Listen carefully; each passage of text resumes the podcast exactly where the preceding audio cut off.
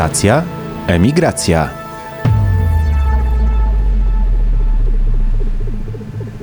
Co w naszym codziennym życiu zmieni pandemia koronawirusa?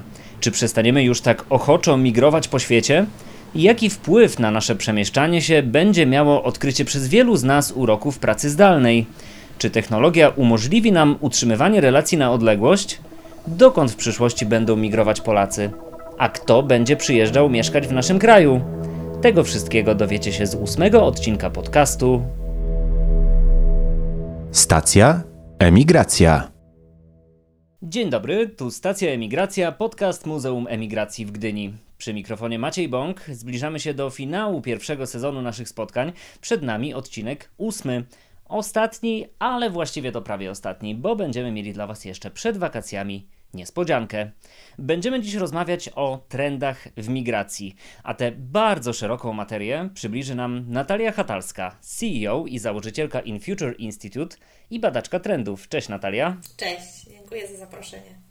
Ja też dziękuję, że znalazłaś dla nas chwilę, no bo wiem, że jesteś pochłonięta pisaniem kolejnej książki.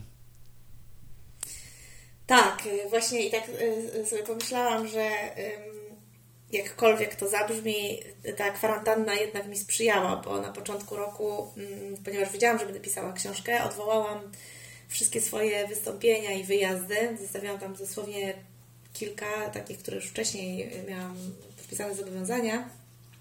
Y, No bo byłam przekonana, że będę pisała książkę. No i potem zaczęła się kwarantanna i w ogóle wszystko się zatrzymało. Y, I, i dla mnie to było bardzo sprzyjające. Też tak odzyskałam mm, taki swój czas ciągły, co, czego wcześniej nie miałam, bo wcześniej to ciągle były jakieś wyjazdy, spotkania, milion rzeczy, a teraz y, umawiałam sobie spotkania do godziny 10 rano i potem po godzinie 18 i od 10 do 18 tak naprawdę siedziałam i pisałam albo czytałam jakieś rzeczy, albo robiłam research. Tym bardziej bardzo się cieszę, że znalazłaś jednak czas na to, żeby y, ze mną się spotkać wirtualnie, bo rozmawiamy przez Skype'a. Natalia, prawda jest taka, że oprócz tego, że podczas tego trudnego czasu narodowej kwarantanny pisałaś książkę, to też e, twój In Future Institute przygotował e, bardzo interesujące badanie, które e, bada te najbardziej bieżące trendy związane z tym, jak zmieniło się e, nasze życie i jak zmieni się nasze życie po czasie właśnie tych wszystkich obostrzeń, tego siedzenia w domu. Raport nazywa się Renewed Reality. Mm, On częściowo również zahacza o zjawiska związane z migracją, ale przede wszystkim mm, ja po lekturze tego raportu odniosłem takie wrażenie, że to, co niektórzy mówili, że świat stanie mm, na głowie, że wszystko się zmieni, to jednak były trochę przesadzone myśli, bo faktycznie widać, że czekają nas zmiany, ale nie w każdej dziedzinie. Tak, i to nawet jeszcze zanim zrobiliśmy te badania, to y, napisałam na swoim blogu taki tekst o tym, że bardzo byśmy chcieli, żeby świat y, się zatrzymał y, i żeby wszystko się zmieniło i żeby potem ten świat był coraz lepszy. Ja wtedy postawiałam taką tezę, że jednak to się nie wydarzy. To znaczy może się wydarzy, ale w długim terminie, a nie od razu po pandemii. I zresztą to widzimy dzisiaj bardzo mocno, chociażby w takich zachowaniach, że y, przed pandemią deklarowaliśmy i zresztą też w zachowaniach to było widoczne, że bardzo ważny jest dla nas y, ekologia, zrównoważony rozwój, eliminacja plastiku. Y, W momencie, kiedy nastąpiła epidemia koronawirusa, zapomnieliśmy o tym zupełnie. Ja widzę, jak ogromnie, ogromnej ilości zużywamy torebek foliowych, rękawiczek foliowych, maseczek jednorazowych. Już dochodzi do takich sytuacji absurdalnych. Ja ostatnio byłam w, na stacji benzynowej y, i płaciłam kartą, no ale niestety tam przekroczyłam 100 zł, które wymagało to ode mnie wbicia y, PIN-u. I nie miałam założonych rękawiczek. I y, osoba, która mnie obsługiwała, powiedziała, że nie mogę wbić PIN-u, jeżeli nie mam założonych rękawiczek. Ja mówię, wie Pan co, to mi zajmie dwie sekundy, a te rękawiczki będą się rozkładały miliony lat. To jest bez sensu. No ale oczywiście musiałam założyć te rękawiczki, chociaż już potem widziałam, że w innych y, sklepach i na innych stacjach y, teraz te pinpady są osłonięte folią, dzięki czemu nie muszę zakładać kolejnych y, rękawiczek. Tak, weszliśmy w taki dziwny moment, w którym plastik, o którym tyle czasu mówiło się, że jest zabójczy nawet dla Tak. naszej planety, nagle się okazało, że przez jakiś czas stał się materią ratującą życie. No przynajmniej tak można tłumaczyć rolę chociażby właśnie tych rękawiczek. Ale wiesz co, ja byłam w zeszłym roku w Japonii trzy tygodnie i pierwszy raz w ogóle w życiu byłam w Japonii. I to, co mnie zaskoczyło, to właśnie ogromna ilość plastiku. Potem sobie doczytywałam informacje że y, y, Japonia jest drugim krajem po Stanach Zjednoczonych, który produkuje naj, największe zużycie tego plastiku i to właśnie wynikało, jeszcze wtedy nie było żadnej epidemii, ale to wynikało z, jakby z, z kultury y, i z podejścia czy mentalności, że Japończycy bardzo mocno nastawieni są na higienę i dla nich ta higiena jest bardzo ważna, w związku z tym używają plastiku, ponieważ im tę higienę zapewnia, czyli nie wiem, w sklepie każdy banan osobno wtedy jak ja byłam, nie wiem jak jest teraz, ale wtedy był osobno zapakowany w foliową torebkę, jabłko osobno zapakowane, wykałaczki w restauracji, każda w osobną y, folijkę. No, wszystko jednorazowe, wszystko y, plastikowe. I teraz dokładnie obserwuję to. Ja wtedy podczas tych trzech tygodni tam wygenerowałam, nie wiem, ogromne ilości plastiku, bo tego się nie dało uniknąć. I dokładnie teraz robimy y, to samo u nas w Polsce czy w Europie. Wyniki raportu Renewed Reality odnoszą się między innymi do zjawiska no, powiązanego, jakby nie patrzeć z migracją, czyli do turystyki. Po przeczytaniu y, wnioskuję, że faktycznie tymczasowo zmienimy swoje zwyczaje podróżnicze i po prostu te nasze podróże skrócimy, natomiast samego przemieszczania się e, no, w celach rekreacyjnych, w celach wypoczynkowych nie zrezygnujemy. Zresztą jesteś idealnym przykładem, bo dopiero co wróciłeś z Zakopanego. Tak, tak, a to była tak zwana szybka, szybka akcja, wejście na mnicha i z powrotem jeden dzień i przejazd samochodem, nie korzystałam z żadnych e, masowych środków transportu. E, I tylko właśnie też się cieszyłam, że już kwarantanna i lockdown jest luzowany, bo wcześniej nie miałabym takiej możliwości. E, ale na pewno będziemy obserwować e, zmiany, no bo w zeszłym roku ja mam taki zwyczaj, który powoli staje się tradycją, że właśnie na swoje urodziny wchodzę na jakiś szczyt. W zeszłym roku byłam na Gran Paradiso we Włoszech, a, a w tym roku byłam na Mnichu. Czyli widać istotną zmianę, że jednak bardziej lokalne y, wyjazdy, bardziej w Polsce. Zresztą jak rozmawiałam z ludźmi w Zakopanem, czy w restauracjach, czy, czy w tym miejscu, gdzie się zatrzymaliśmy, y, no to oni liczą, że będą mieli fantastyczny sezon, związany z tym, że ludzie będą jednak wybierali Polskę na wakacje, a nie y, inne kraje. Ale też na przykład były takie obostrzenia, że wchodząc do, do tego miejsca, gdzie, gdzie się zatrzymaliśmy, miałam normalnie zmierzoną temperaturę. I y, mówię, a co by, na szczęście nie miałam temperatury, ale y, pytałam tego pana na recepcji, mówię, co by było, gdybym miała temperaturę? On mówi, jeżeli powyżej 37,5 stopnia miałaby Pani, to nie moglibyśmy Pani tutaj, mm, tutaj wpuścić. Tak jest, tak będzie. E, więc, więc będą jakieś obostrzenia, które no, po części są uciążliwe. I Twój instytut, przepytując Polaków, y, zapytał o to, jakie mają właśnie plany na najbliższą przyszłość, no bo faktycznie dzisiaj to w ogóle nie możemy tak naprawdę e, wyjechać, ale wiem, że gdzieś e, za kilka tygodni te, te obostrzenia na granicach zostaną zniesione, ale rozumiem, że tendencja jest taka, że e, przynajmniej najbliższy czas będzie związany z tym, że migracja Polaków, taka turystyczna, będzie no jednak wewnętrzna, a nie zewnętrzna. Tak, no to jest nasze, myśmy akurat w tym badaniu y, sprawdzali, na ile ludzie zmieniają zachowania jakby przed pandemią, w trakcie pandemii i po pandemii, czyli na ile oni są skłonni do zmiany, bo wiadomo, że pandemia spowodowała y, totalną zmianę zachowań, czyli na przykład wszystkie wskaźniki dotyczące korzystania z internetu dramatycznie wzrosły, tak? czyli kwestia pracy zdalnej, korzystania z teleporad, y, czy w ogóle z telemedycyny, i teraz y, y, chodziło nam o to, żeby sprawdzić, na ile te zachowania, ta zmiana zachowań się utrzyma. I część rzeczy nie wraca do poziomu sprzed pandemii, czyli ludzie nadal chcą chętniej, na przykład będą chcieli korzystać z telemedycyny czy teleporad. Okazało się, że to jest dla nich fajne, ale wiele z nich, wiele z nich wraca, czyli jakby to, to też się nie będzie aż tak bardzo zmieniało. Widzimy natomiast duże ograniczenia w kontekście konsumpcjonizmu, czyli ludzie sobie uświadomili, jak dużo rzeczy posiadają, chcą, deklarują przynajmniej chęć e, oszczędzania, czyli widzimy, że też jak ta turystyka będzie związana z tym, że no, ludzie będą mieli po prostu też mniej pieniędzy. Wiemy, że nas czeka e, kryzys gospodarczy, część ludzi już została zwolniona z pracy, części zostały e, obniżone pensje. Mm, też ta kolejna fala jeszcze pewnie przyjdzie, w związku z tym ludzie no, nie będą mieli tyle pieniędzy, żeby mogli wyjeżdżać gdzieś daleko, albo na długie wakacje, albo bardzo dużo za to zapłacić.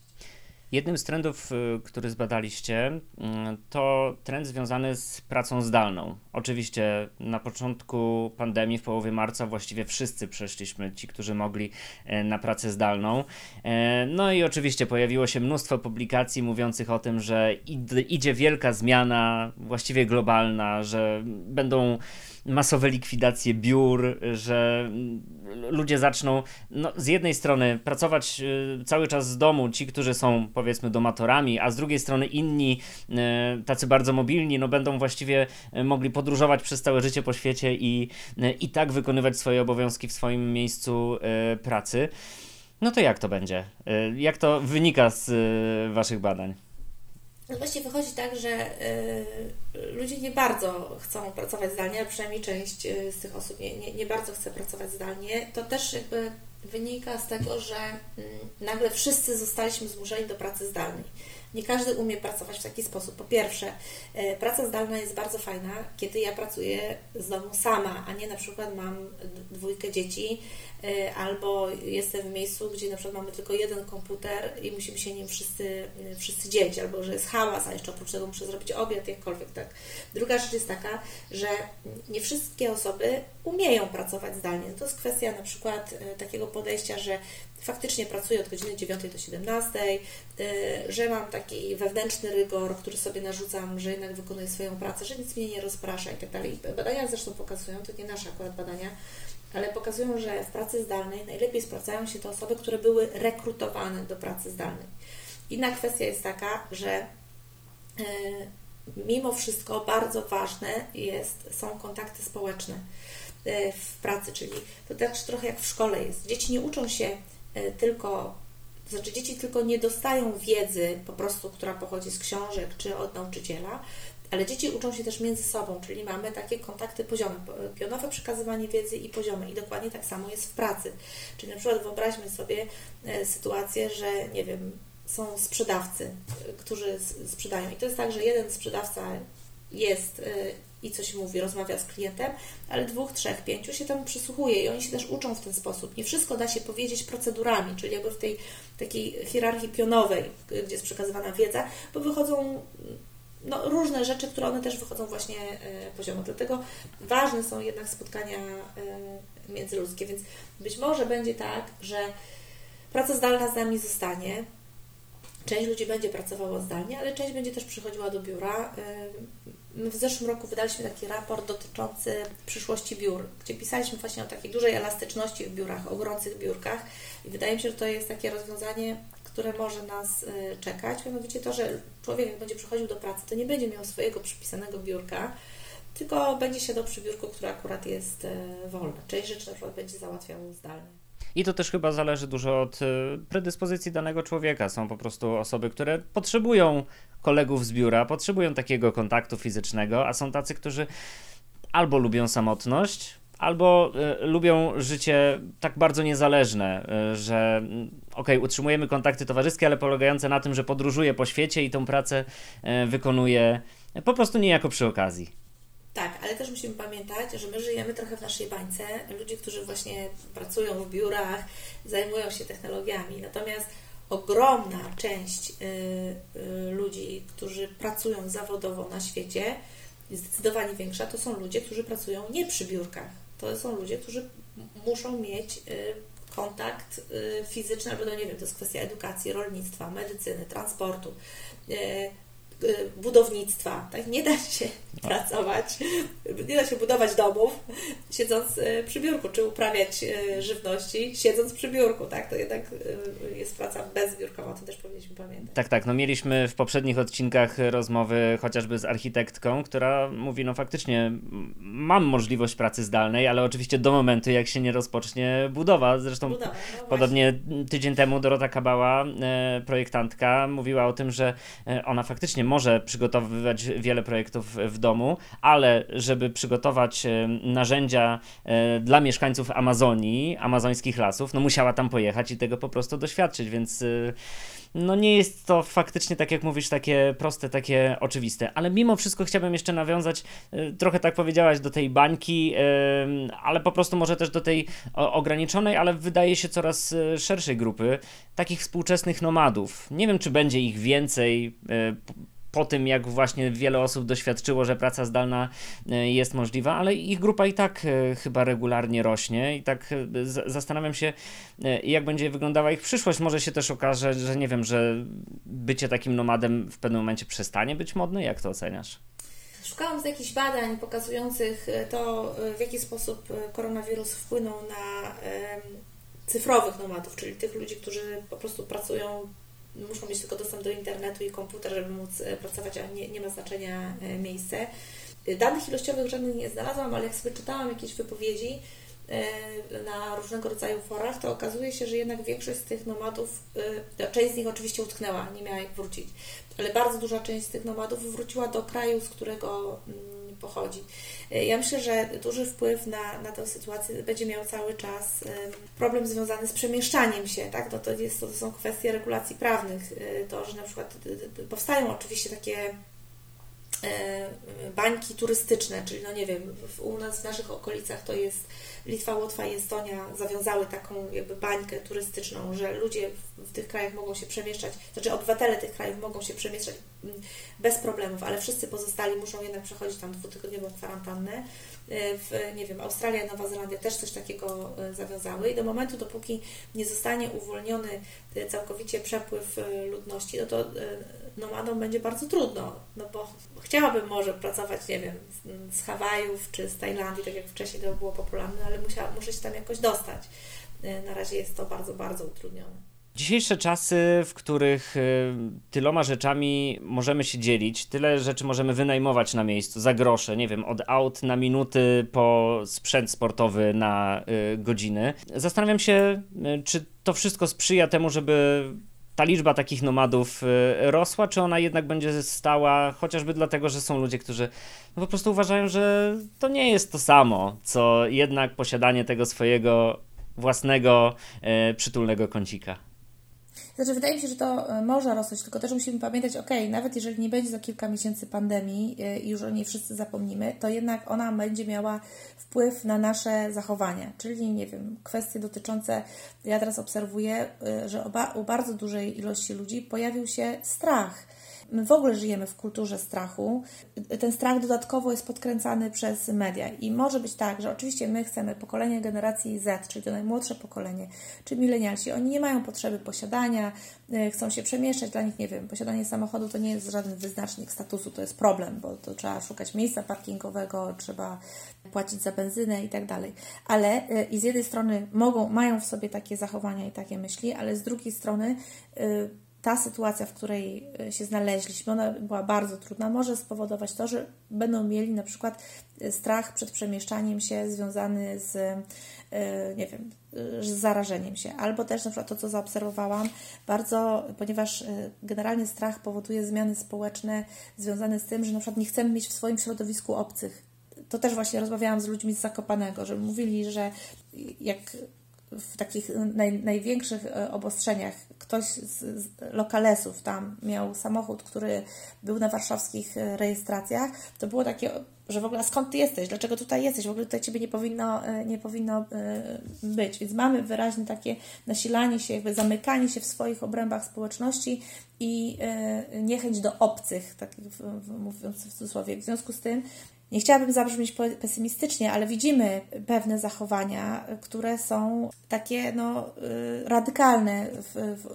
Możemy obserwować nasilenie się właśnie rasizmu, niechęci do osób z innych państw, nie mówię już o innym kolorze skóry, ale w ogóle na przykład innych nacji, y, zamykanie się w takich swoich y, bańkach i to, to mnie martwi, zwłaszcza jeżeli to połączymy z regulacjami prawnymi, Y, czyli na przykład y, takie już kwestie polityczno, społeczno-polityczne dotyczące migracji i migrantów.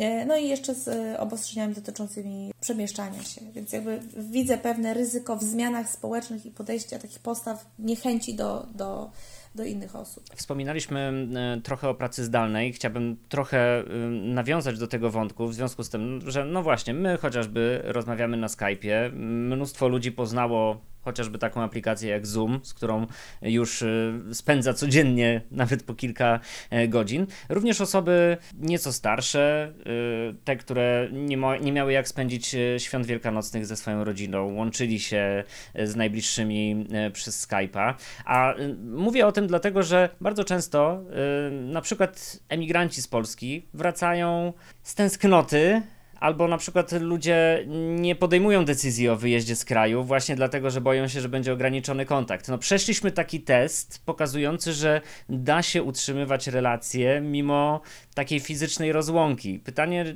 czy to też zrewolucjonizuje trochę nasze relacje, że stwierdzimy, że właściwie przez Skype'a było całkiem nieźle, e, więc e, może nie ma już takiej potrzeby, żeby się tak kurczowo trzymać e, no, miejsca, z, którego jest, z którym jesteśmy emocjonalnie związani.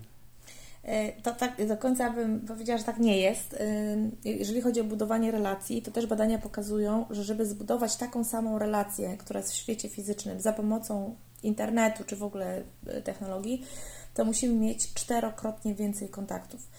Czyli w, czasie kwarantanny to było możliwe, bo wszyscy byliśmy zamknięci y, i mogliśmy to y, robić. Po kwarantannie, kiedy wrócimy do swojej pracy, szkół, dzieci, odwożenia, jakichś dodatkowych rzeczy, będzie to, to mniej możliwe. Druga rzecz jest taka, że zobacz, nawet jak my teraz rozmawiamy, to my nie patrzymy sobie w oczy. Ja patrzę gdzieś tutaj w kamerę i Ty też patrzysz w kamerę albo na, na, na obrazek, ale nie patrzymy sobie w oczy, bo nie mamy jeszcze takiej technologii, która by nam to umożliwiła. Natomiast ludzie, jak budują relacje, to właśnie budują relacje za pomocą kontaktu wzrokowego, między innymi, czyli bezpośredniego patrzenia sobie w oczy, ale też za pomocą innych zmysłów, na przykład dotyku. To, to jest kwestia też całej mowy niewerbalnej. To jest niezwykle istotne dla e, budowania relacji. Wielokrotnie teraz na przykład, nie wiem, jak z kimś, e, z moimi przyjaciółkami e, mamy grupę na WhatsAppie, gdzie się naprawdę regularnie kontaktujemy. Jedna z nas mieszka w ogóle w innym kraju i wielokrotnie zdarzała się taka sytuacja, że coś napisałyśmy, ale się źle zrozumiałyśmy, że w ogóle to nie o to chodziło, tak? I gdybyśmy były ze sobą i widziały siebie, to wiedziałybyśmy, jaki jest kontakt, kontekst, jaki ton głosu, czy to był żart, czy, czy coś innego, a, a tu mamy tylko płaską, płaską wypowiedź, więc yy, okej, okay, możemy, też sobie nie wyobrażam, żeby przeżyć tę kwarantannę bez technologii, ale jeżeli mielibyśmy oprzeć nasze wszystkie relacje jako ludzie tylko na technologiach i na internecie, to bylibyśmy bardzo ubogim, yy, bardzo ubogim relacyjnie społeczeństwem. To właściwie brzmi optymistycznie, bo to znaczy, że nie zdigitalizujemy się kompletnie. Tak i nie, bo też y, był taki mem, nie wiem czy widziałeś, y, w trakcie kwarantanny, gdzie była narysowana osoba, co będę robił, kiedy skończy się kwarantanna. No i tam był narysowany ten człowiek, jak tam, nie wiem, chodzi na imprezy, robi grille, chodzi na koncerty, spotyka się ze znajomymi. I potem był obrazek, a co będę naprawdę robił? I jest pokazane, jak siedzi w pokoju, czy tam na łóżku i przegląda sobie feeda na Facebooku. E, I dokładnie tak to jest, że to nie jest kwestia tego, że myśmy byli w izolacji, samotni w trakcie kwarantanny. My jesteśmy w ogóle bardzo samotnym e, społeczeństwem, które Y, nie buduje relacji, nie umie budować relacji. Tak, technologia z jednej strony nam w tym pomaga, z drugiej strony nam bardzo przeszkadza. To ja jeszcze raz y, poproszę o, no mimo wszystko, zrzucenie tego, co na nas ciąży w trakcie tej rozmowy, czyli tych wszystkich okoliczności związanych z pandemią koronawirusa, tak. trochę y, machając do słuchaczy, którzy nas słuchają już kilka miesięcy po naszej rozmowie. Jak myślisz, jak będą wyglądały trendy w takiej zarobkowej, życiowej, rodzinnej e, migracji, chociażby Polaków. No bo mamy e, w głowie ustawione coś takiego, że jedziemy pracować do Anglii, do Norwegii. Dawniej, e, teraz pewnie nie aż tak często do Stanów Zjednoczonych masowo wyjeżdżali Polacy.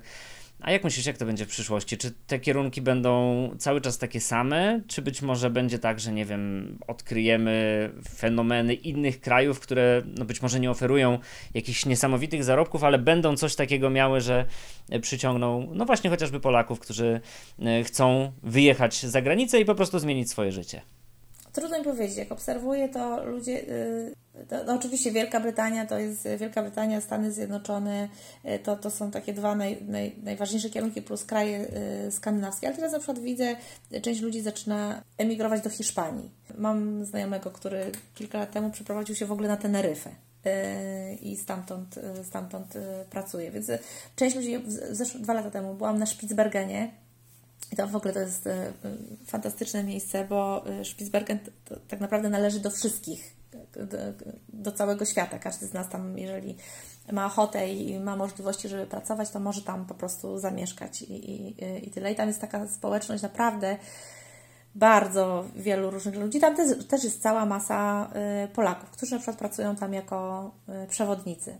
Y, więc trudno, no, ludzie generalnie migrują w różne miejsca, z, z różny, jakby mają różne cele i różne potrzeby. Trudno mi powiedzieć, w którym kierunku. Być może też będzie tak, że część z ludzi będzie chciała zostać w Polsce. Jakiś czas temu robiliśmy to badanie o generacji Z E, I tam było takie badanie e, jakościowe, e, Live It Bingo, gdzie to był taki kwadrat rozpisany na, miał cyfrę od 1 do 100.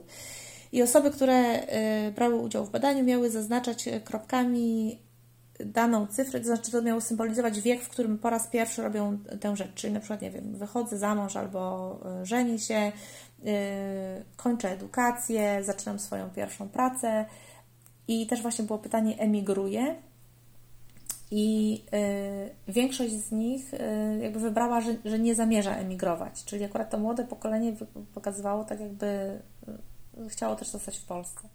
A jak wyobrażasz sobie imigrację do Polski w przyszłości? Czy Polskę czeka podobny los, co kraje Zachodu, które już od y, wielu, wielu lat są krajami wielokulturowymi. U nas od kilku lat obserwowaliśmy trend, w którym e, znacząco zwiększyła się e, liczba e, Ukraińców mieszkających w Polsce, którzy przyjeżdżają do nas pracować tak jak my swego czasu, choć wciąż dalej, dalej to robimy, e, przybywaliśmy do Anglii.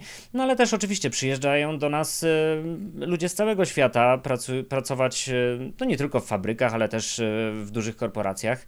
Mm, pewnie dużo tutaj zależy od polityki, bo ta polityka zawsze gdzieś tam jest obok nas, ale jak myślisz, jaka może być Polska pod względem imigracyjnym na przykład za 10 lat?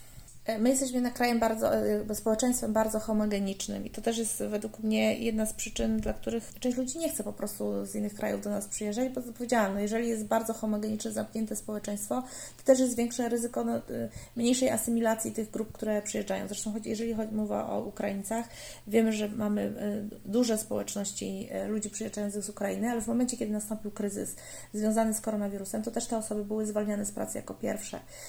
Tak więc nie wiem, trudno mi jest powiedzieć. Ja bym chciała, żeby Polska jednak była takim krajem wielokulturowym, bo, ale z drugiej strony wielokulturowość, doskonale to wszyscy wiemy, y, wiąże się z licznymi różnego rodzaju y, problemami, więc tak, zgadzam się, to są też bardzo mocno kwestie polityczne tego, jak zarówno na poziomie ogólnopolskim, jak i lokalnym będą podejmowane jakie inicjatywy dotyczące zwiększania ludzi pochodzących z innych krajów w Polsce. Jest też pewnie coś, co wyjątkowo trudno przewidzieć, ale co być może jest nieuchronne, czyli mm, właściwie mogąca się pojawić na całym świecie migracja wywołana zmianami klimatu. Być może na przykład Polska okaże się krajem, do którego trzeba będzie się przenieść, bo gdzieś w jakimś blisko nas w zakątku ostatnio... E, ktoś będzie potrzebował e, pomocy, żeby się właśnie do takiego azylu przeprowadzić. E, problem z, jakby z migracjami klimatycznymi jest taki, że e, e, ostatnio były opublikowane takie badania, nie pamiętam kto je opublikował, musiałabym to sprawdzić. W każdym razie wynika z nich, że w takim najgorszym scenariuszu w ciągu najbliższych 50 lat 3,5 miliarda ludzkiej, ludzi na świecie będzie mieszkało w klimacie ultra gorącym, takim przypominającym Saharę. To wynika z tego, czyli gdzie średnia temperatura będzie wynosiła powyżej 29 stopni. To wynika z tego, bo my jak mówimy o zmianach klimatycznych, to mówimy zawsze, że do końca wieku, do, do końca XXI wieku, do 2100 roku temperatura na świecie ma wzrosnąć o 3 stopnie. Tego chcemy też w ogóle pilnować, żeby nie wzrosła powyżej 3 stopni, ale zapominamy o tym, że ludzie jednak, y, temperatura 3 stopni dotyczy całej kuli ziemskiej. Natomiast ludzie nie mieszkają na oceanach, tylko mieszkają na lądzie gdzie temperatura wzrasta y, szybciej. I druga rzecz, y, mieszkają w miastach, gdzie, które są bardzo y, skoncentrowane. Jeżeli weźmiemy pod uwagę to, a druga rzecz jeszcze jest taka, czy trzecia rzecz jest taka, że naj, największy przyrost ludności mamy aktualnie w krajach, w których już dzisiaj jest gorąco, czyli w Azji i w Afryce. Jeżeli weźmiemy te wszystkie czynniki pod uwagę, to okazuje się, że do 2100 roku, czy tam perspektywie 50-70 lat, w tych miejscach temperatura nie podniesie się o 3 stopnie, ale prawie o 8 stopni. Tak? I to jest realne zagrożenie i wiemy już dzisiaj zresztą nawet, to nie jest tak, że migrują od strony jakby migranci klimatyczni, to nie są tylko osoby, które migrują właśnie z Azji i z Afryki, ale wiemy, że takie migracje klimatyczne odbywają się chociażby w samej Europie i to tylko będzie się pogłębiało. Czy Polska będzie takim krajem? Może. No jeżeli nie wyschniemy oczywiście. No dokładnie, u nas jest dokładnie duży problem z wodą. Jak na rozmowę o trendach przystało, było trochę pesymistycznych wiadomości, ale też mam wrażenie, że trochę optymistycznych. Oby tylko te optymistyczne ja, ja, przewidywania się sprawdziły. No tylko, bo właśnie faktycznie jak, y, dosyć optymistycznie to wszystko brzmiało, ale mamy takie podejście, ja, ja jestem w ogóle optymistką życiowo i, i technooptymistką, ale y, mamy takie podejście do technologii, że zakładamy, że technologia jakby, że nam poprowadzi nas w kierunku utopii, że będziemy w takim świecie i oczekujemy takiego świata, w którym nie będzie żadnych, y, y, nie będzie żadnych problemów. Y, taki świat jest niemożliwy. Utopia jest niemożliwa. Tak? My wiemy, że ona mo możemy sobie o niej rozmawiać, ale to jest niemożliwe. Musimy patrzeć bardziej realnie. I mówi się o czymś takim jak protopia. E, czyli to jest e, sytuacja, w której mamy technologia, idziemy, w, e, pozwala nam iść w coraz lepszym kierunku, ale eliminować poszczególne problemy, ale to nie jest tak, że problemów żadnych nie będziemy mieli. Ona oczywiście, sama technologia też będzie nam powodowała całą masę problemów, które my będziemy musieli rozwiązywać. Bardzo Ci dziękuję za spotkanie. Natalia Dzięki. Hatalska, CEO i założycielka In Future Institute i jak słyszeliście przez ostatnie pół godziny, znakomita badaczka trendów. Bardzo Ci dziękuję. Dzięki wielkie. I to był ósmy, ostatni, oficjalnie przynajmniej, odcinek pierwszego sezonu stacji Emigracja podcastu Muzeum Emigracji w Gdyni. Ja nazywam się Maciej Bąk i mimo wszystko mówię Wam do usłyszenia jeszcze przed wakacjami.